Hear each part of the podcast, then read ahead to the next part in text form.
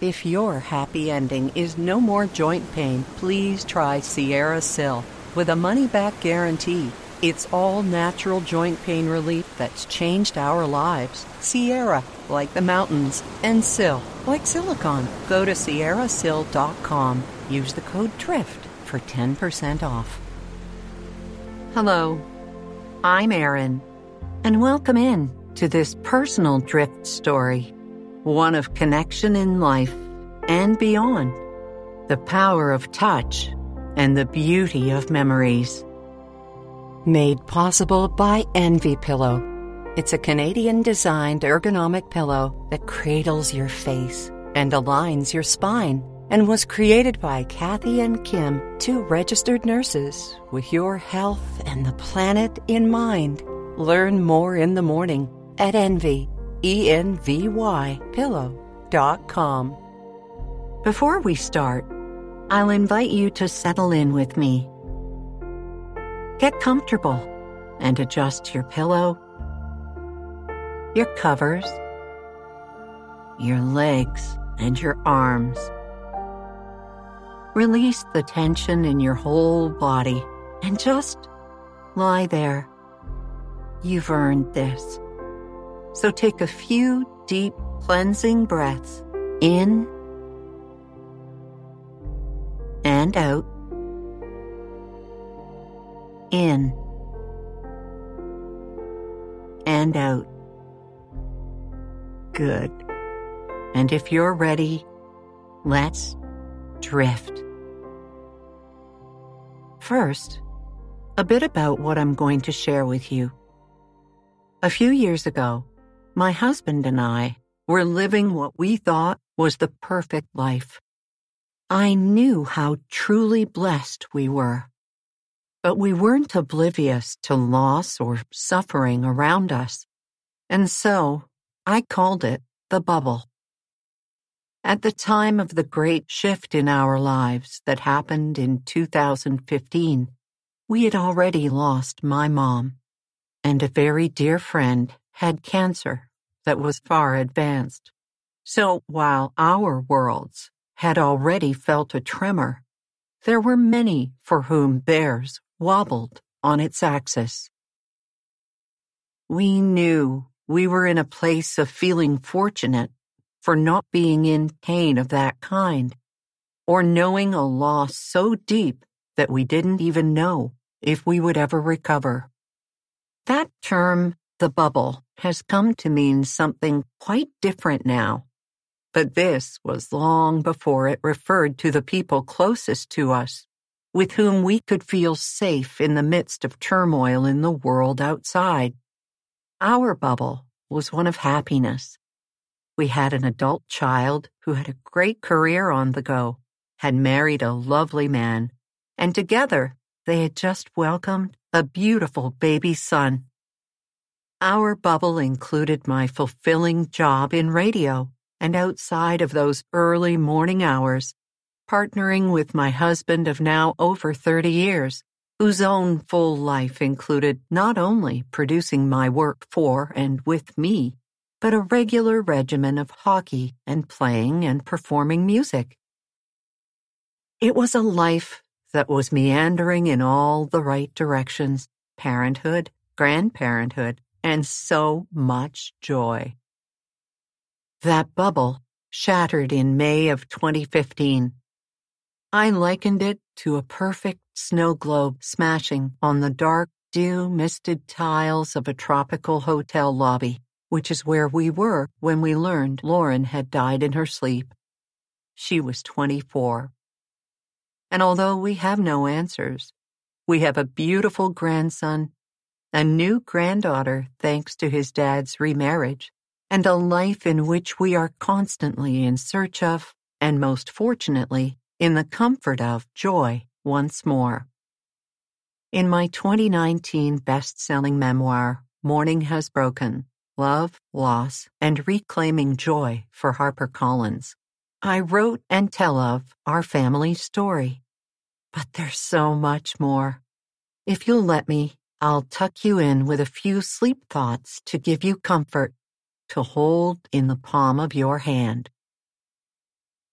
sometimes at night, at around this time just before I drift off to sleep, and, as Shakespeare so perfectly put it, perchance to dream. I put one hand in the other, and I imagine it's our daughter Lauren holding my own. Perhaps you're doing it now, holding one hand in the other. I haven't touched her fingers in a handful of years now, the last time being the chilly May day on which she laid in a plain box, wearing the dark blue jersey pajamas we'd given her for her birthday a few months earlier. Even then, as cold as they were to my own tear drenched fingers, her pale skin was so smooth. Those perfect, perfect hands. The ones that the nurses who delivered her remarked upon when they first saw her. We called hers piano fingers for their length and span. And sure enough, she used them to chord on a keyboard, on a guitar, and to reach for the proper spot on the smooth but unforgiving neck of a cello. She used them to type with lightning speed upon an undoubtedly crumb sprinkled computer keyboard to make her radio newscast deadline. Those fingers, held a pen to craft thank you cards and letters to friends, relatives, and strangers alike. Her gratitude flowed from their tips as easily as black gel ink. The tips that endured a finger prick to test and ensure she could give blood. She did that as often as she was allowed, not for money, that's not a thing where she lived, but to give back for such a blessed life. They were the hands that donned warm gloves and rang the bells for charity donations in the market at Christmas time. They were the hands that were still and frigid when her husband tried to awaken her that morning after her joyous first Mother's Day. The ones that had gently cajoled her hungry boy to take what little milk her body would make. They were the careful hands that rocked her baby to sleep that one last time before her full, loving heart stopped in the night. They held my heart and her daddy's heart in their palms. And I held them whenever she would allow me, sometimes even finding ways to sneak my fingers into her own, like the evenings when, as a teen, she'd join me at a yoga class. She never went entirely willingly. There was a certain amount of begging involved every time, but occasionally she'd relent and join me for a gentle class of stretches and poses, breathing and connecting, not only with ourselves, but with each other. And so, every few weeks, we would find ourselves side by side on our thin mats in a quiet, softly lit room among a class of a dozen or so women. She was always the youngest, something I would notice with gratitude and a bit of wonder. Maybe it was because of the example I set, or didn't set. I was not the most ardent student myself. I confess that yoga class was something I would both dread and look forward to.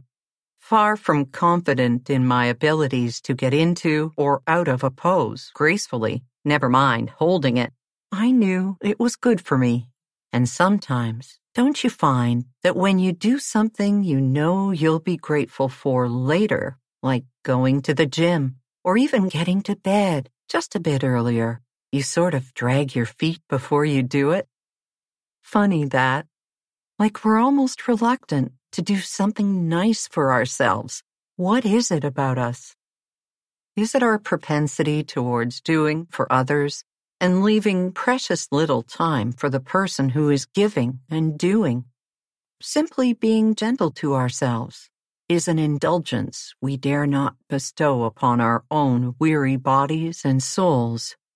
It's almost as though a gift of time, or simply being gentle to ourselves, is an indulgence that we dare not bestow upon our own weary bodies and souls. Always something to be done, But as I once saw on a sign in a gym window, the same gym I would scurry past on my way to do something else, of course. You always have time for the things you put first. Prioritizing doing good things just for you. Imagine. I'd spend the time in the back of yoga class thinking, usually not of warrior pose or sun salutations I was supposed to be holding, but of the rest that was soon to come and the popcorn I'd make at home when it was over. Call it a reward on top of a reward. The cherry on the whipped cream.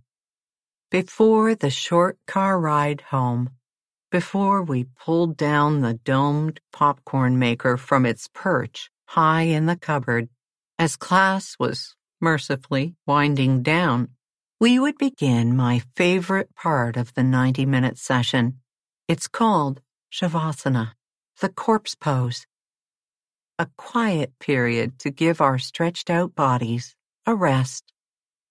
The lights dimmed, gentle Eastern music droning from a tiny speaker at the front of the room, we would softly be guided through steps to help us release the energy of the previous class and the tension of the day.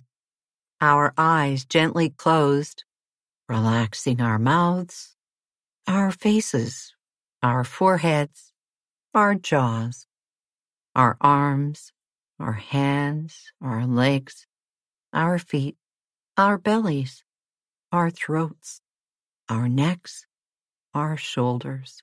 Oh, those poor, overworked shoulders that carry so much of our days and our worries. Sometimes, as we move deeper into the blessed Shavasana, I would hear the rhythmic breathing of the people around me, even the odd sharp snort or inhale as someone caught themselves falling asleep or in a bit of a snore. I would smile as it reminded me of how exhausted we are, how hard we tend to push ourselves in our waking life, as well as how important that permission is to just be, to relax, to rest, to breathe, just as you and I are doing right now. No right way, no wrong way, just peace. As Shavasana continued, in its languid and perfect pace, ever so slowly, so as not to attract our instructor's attention, I would turn my head to the side at a 45 degree angle to the floor. Then, on those nights she had joined me, I'd peek through a barely opened side eye and in the darkness of the room, I could make out the figure of my daughter lying there in tranquil repose, like the baby I had tucked in with her treasured blankie. She was covered, as was I, with a blue or beige fleece blanket we'd each brought from home, a light, small, but sufficient rectangle that undoubtedly bore an airline tag from one of our many longer flights. Sometimes I'd feel moisture pooling in the corner of my eye as I quietly studied my beautiful, headstrong, contented girl.